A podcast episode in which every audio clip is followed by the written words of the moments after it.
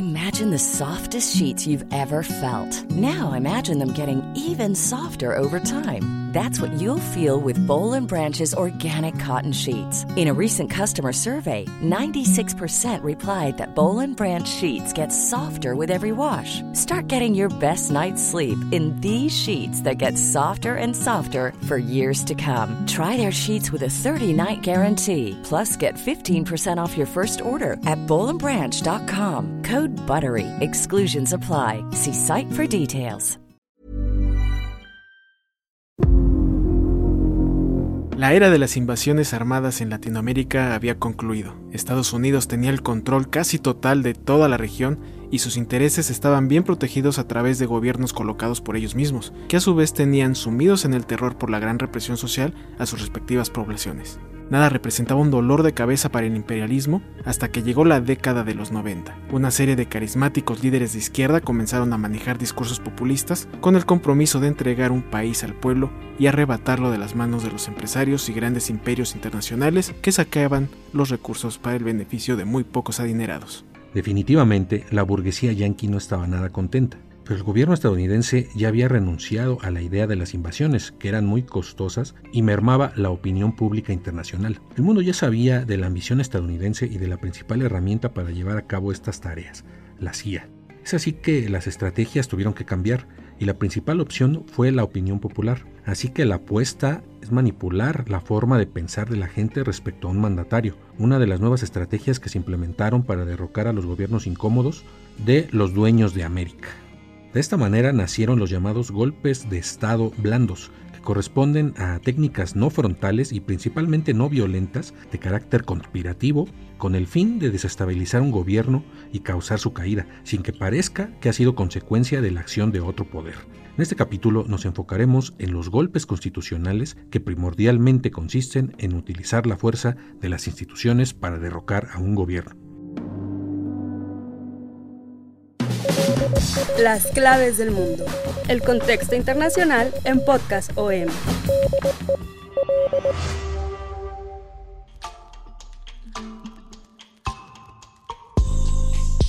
En esta serie de los golpes de Estado en América Latina, pues estamos ya casi en la etapa final y estamos viendo las últimas técnicas y los últimos golpes que ha habido en nuestra región. Para narrar estos últimos acontecimientos, como siempre me acompaña mi compañero y amigo en la edición de El Sol de México, Jair Soto. ¿Cómo estás, Jair? Muchas gracias Vic, un gusto nuevamente compartir micrófonos contigo y desde luego, ¿por qué no?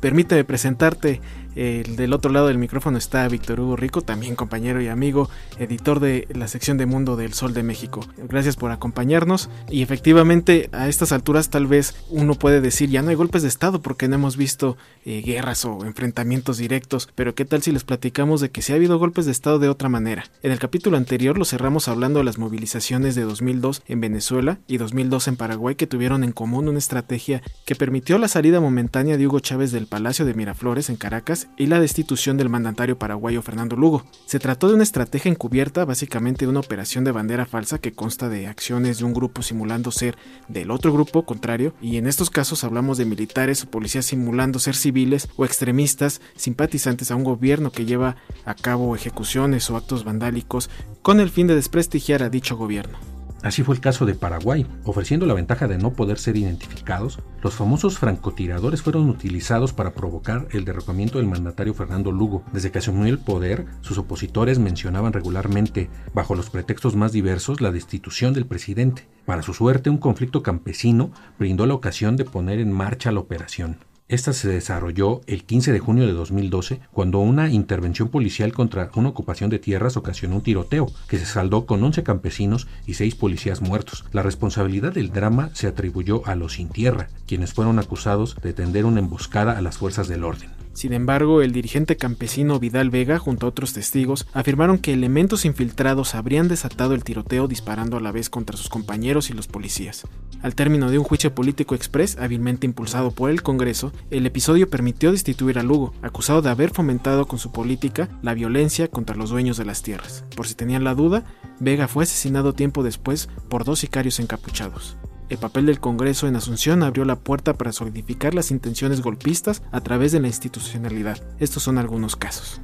El 28 de junio de 2009 fue Honduras el que sirvió de laboratorio para este tipo de golpe de Estado constitucional. Los parlamentarios destituyeron a Manuel Zelaya con un pretexto engañoso, su supuesta intención de hacerse reelegir violando la Constitución, cuando en realidad había querido organizar una consulta sin carácter vinculante sobre la convocatoria a una Asamblea Nacional Constituyente, pero el interés de la técnica utilizada radica en el proceso que le prosiguió. El 28 de junio fue un comando militar el que detuvo a Zelaya lo hizo subir a un avión con destino a Costa Rica y reprimió violentamente a sus partidarios que salieron a las calles. Sin embargo, el ejecutor del trabajo sucio, el general Romeo Vázquez, entregó inmediatamente el poder al presidente del Congreso Roberto Micheletti. La obra fue perfecta. Sometidos al poder civil, los militares permitieron una sucesión presidencial. Pronto el régimen golpista de Micheletti sería rebautizado como gobierno de transición.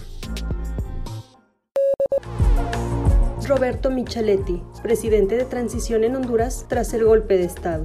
El pasado 28 de junio, el señor Zelaya fue removido de su cargo legalmente por decisión de la Corte Suprema de Justicia y el Congreso Nacional de nuestro país. Como lo estipula el artículo 30 de nuestra Constitución, al decidir regresar a Honduras, el señor Zelaya acepta su deber de presentarse ante las autoridades para enfrentar los cargos en su contra por repetidas violaciones a las leyes de Honduras. En resumen, mientras que en el pasado los militares, tras haber actuado en favor de cierta facción, permanecían en el poder, ahora regresan a sus cuarteles. La dictadura civil se vuelve transparente y nadie puede denunciar a un nuevo Augusto Pinochet. Bastará con organizar unos meses más tarde elecciones controladas, suspendiendo la breve marginación del país por parte de la comunidad latinoamericana o internacional, y eso es todo. Así llegamos a otro episodio muy fresco. Un caso muy reciente de un golpe que concluyó temporalmente con la caída de un gobernante fue Bolivia. El presidente socialista Evo Morales consiguió su cuarto mandato consecutivo tras una amplia mayoría en las elecciones presidenciales de 2019. Después de los comicios, algunos grupos liderados por la oposición arrastraron al país a un caos a través de mensajes en medios de comunicación y manifestaciones callejeras, exigiendo la revocación del mandato de Morales, ya que su reelección fue bajo términos que la constitución no permitía, por lo que fue calificada de ilegal y fraudulenta.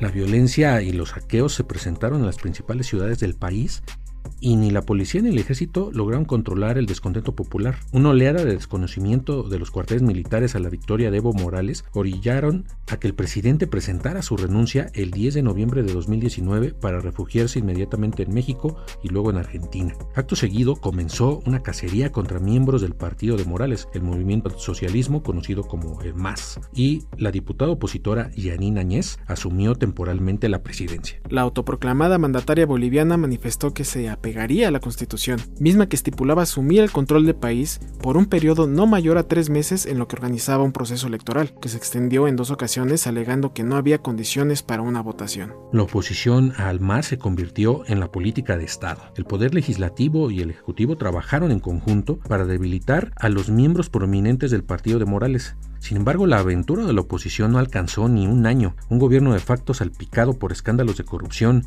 como el caso de la compra de los respiradores para los enfermos de COVID pagados a precios exorbitantes. Como resultado, Bolivia pudo volver a las urnas solo 11 meses después de la renuncia de Evo Morales. El exministro de Economía, Luis Arce, candidato del partido Más y del fin del expresidente, ganó las elecciones celebradas el 18 de octubre con más del 55% de los votos y una diferencia de 25% frente al candidato opositor Carlos Mesa, miembro del Partido Comunidad Ciudadana. Así se consumó un episodio que en la Constitución en la mano se logró sacar del poder a un mandatario sin una guerra. Evo Morales durante su discurso de renuncia como presidente de Bolivia. Estamos renunciando, estoy renunciando justamente para que mis hermanas y hermanos, dirigentes, autoridades del movimiento socialismo no sean hostigados, perseguidos, amenazados. Lamento mucho este golpe cívico y algún sector de la policía pueden plegarse para atentar contra la democracia, contra la paz social.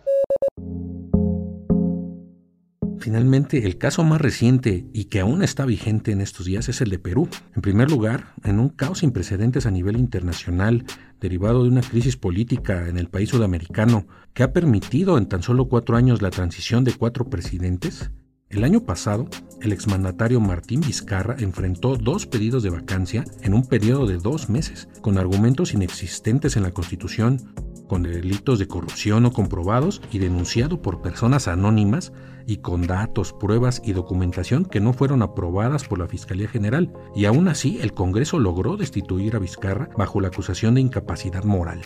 Pero lo que quedó claro es que se trató de una maniobra institucional encabezada por congresistas que previamente fueron castigados por un referéndum impulsado por el propio Vizcarra, que prohibía que dirigentes procesados por corrupción pudieran aspirar a cargos de elección popular y por ende a su inmunidad, además de la disolución del Parlamento del 2019, en el que varias figuras de este ente ahora estaban en el Congreso y lograron consumar su venganza con una destitución ilegal contra Vizcarra. El golpe institucional se había consumado.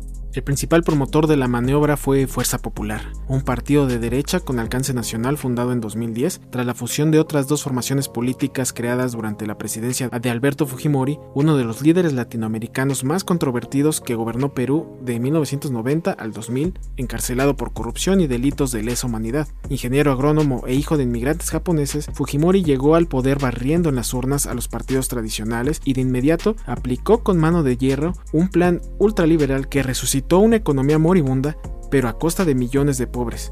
Derrotó al grupo terrorista Sendero Luminoso y al movimiento revolucionario Tupac Amaru tras la violenta toma de la Embajada de Japón en Lima.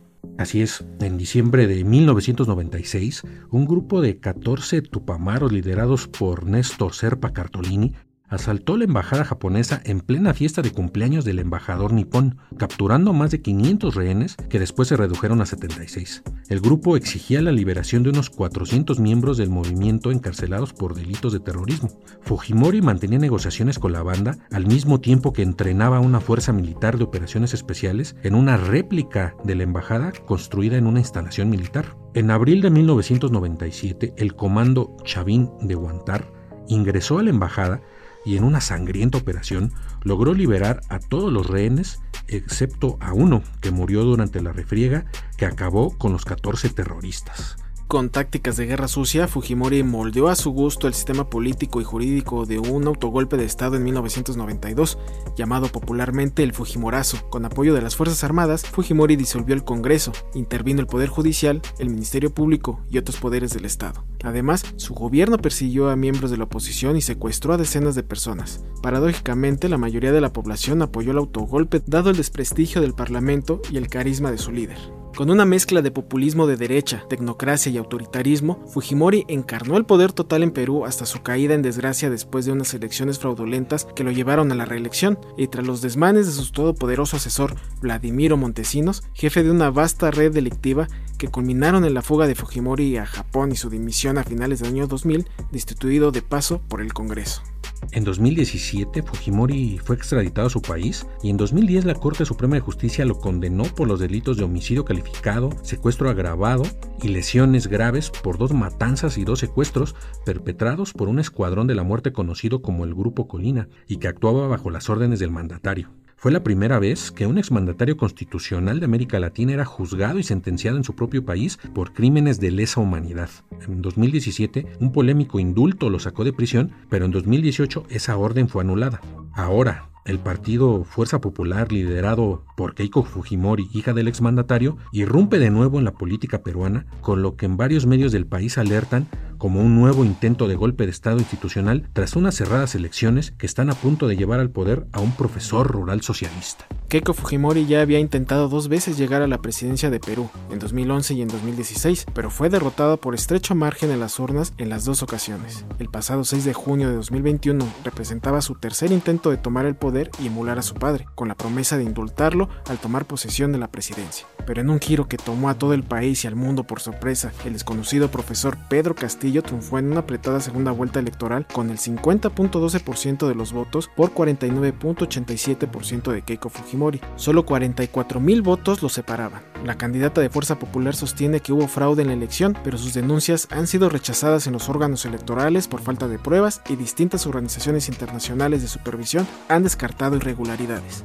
Sin embargo, Fujimori ha emprendido una estrategia para deslegitimar el proceso electoral, al grado que en sectores del país ya le llaman la Trump peruana, al intentar emular la estrategia del expresidente republicano de negar el triunfo de su rival demócrata Joe Biden, poner en entredicho a las instituciones electorales estadounidenses e incluso haber propiciado la violenta toma del Capitolio por parte de miles de seguidores.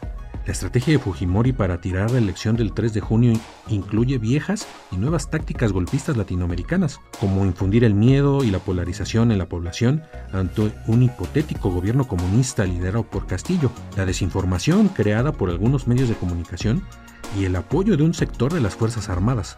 Altos mandos militares retirados han pedido al gobierno actual impedir la llegada a la presidencia del profesor izquierdista y alientan al ejército para llevar a cabo directamente un golpe de Estado. En este ambiente de polarización, incluso banderas con la Cruz de Borgoña, emblema imperial español durante el virreinato del Perú, han vuelto a las calles de Lima en marchas anticomunistas, reflejo del racismo y clasismo que se ha profundizado en la sociedad y la ha dividido entre fujimoristas de las ciudades ricas y los campesinos e indígenas de las zonas rurales. Y el último elemento para cerrar la pinza contra la democracia peruana es el regreso a la escena de un oscuro personaje ya mencionado aquí, Vladimiro Montesinos, quien fuera el todopoderoso jefe de inteligencia de Perú con Alberto Fujimori, está actualmente en el ojo del huracán tras pasar 20 años en una cárcel de máxima seguridad. Unas llamadas lo ligan a maniobras para torcer el veredicto de las elecciones presidenciales y favorecer a la hija de su antiguo jefe. Audios divulgados por un congresista revelaron que Montesinos, quien cumple una condena de 25 años, llamó por teléfono a un militar retirado con el fin de gestionar un soborno a magistrados del Jurado Nacional de Elecciones para que proclamaran como ganadora de las elecciones a Keiko Fujimori. El jurado debería aceptar todos los recursos presentados por Fujimori para anular unos 200.000 votos de zonas rurales, andinas y pobres donde su rival y virtual presidente electo Pedro Castillo obtuvo un apoyo abrumador. Montesinos utilizó un teléfono fijo de la cárcel de máxima seguridad de una base naval donde se encuentra recluido, lo que ha puesto bajo sospecha a la Armada peruana. Las Fuerzas Armadas de Perú apoyan de una forma oculta un nuevo intento de golpe de Estado en el país. Esta es la pregunta que el mundo se hace actualmente ante los últimos acontecimientos y que aún no tienen una respuesta clara en un país que se encuentra en una profunda crisis política, aún sin presidente electo, y la cual nos enseña que los peligros de este tipo de maniobras para las democracias de toda Latinoamérica no han terminado. Keiko Fujimori, candidata presidencial de Perú.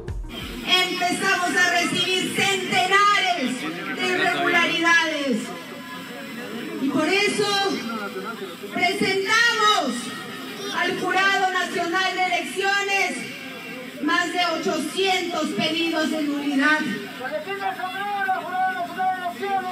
Pero grande también ha sido nuestra sorpresa al ver algunas cosas graves que han ocurrido en los últimos días. Hemos escuchado por confesión del propio presidente de la República que está interfiriendo y haciendo llamadas.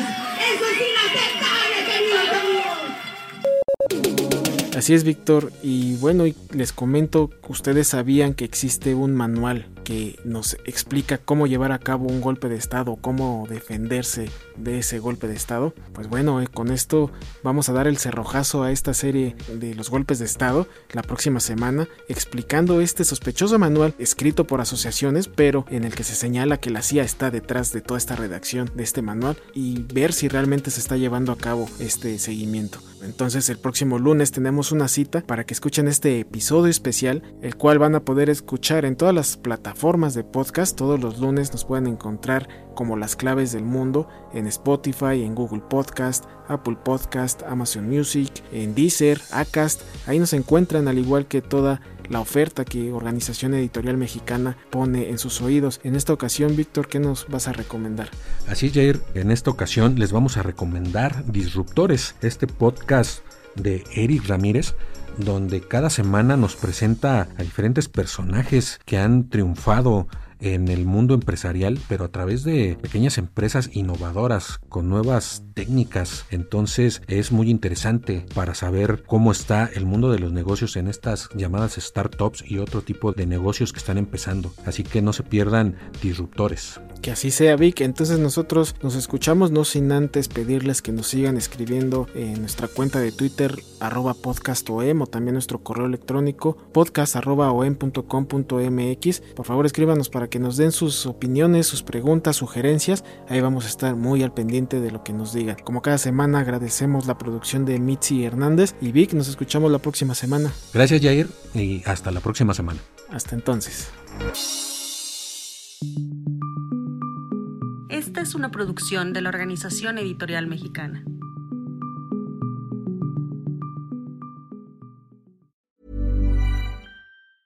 If you thought the only way to get a more defined jawline with natural looking results was through surgery, think again. Juvederm Volux XC is a non surgical injectable gel filler that improves moderate to severe loss of jawline definition and can help you achieve natural looking results with little downtime. Even better, this improved definition lasts up to one year with optimal treatment. No maintenance required. Improve jawline definition for a smooth, sculpted look with Juvederm Volux XC. For important safety information and to find a licensed specialist, visit juvederm.com. That's J U V E D E R M.com. Not for people with severe allergic reactions, allergies to lidocaine, or the proteins used in Juvederm. Common side effects include injection site redness, swelling, pain, tenderness, firmness, lumps, bumps, bruising, discoloration, or itching. There's a risk of unintentional injection into a blood vessel, which can cause vision abnormalities, blindness, stroke, temporary scabs, or scarring. Talk to a licensed specialist to find out if it's right for you.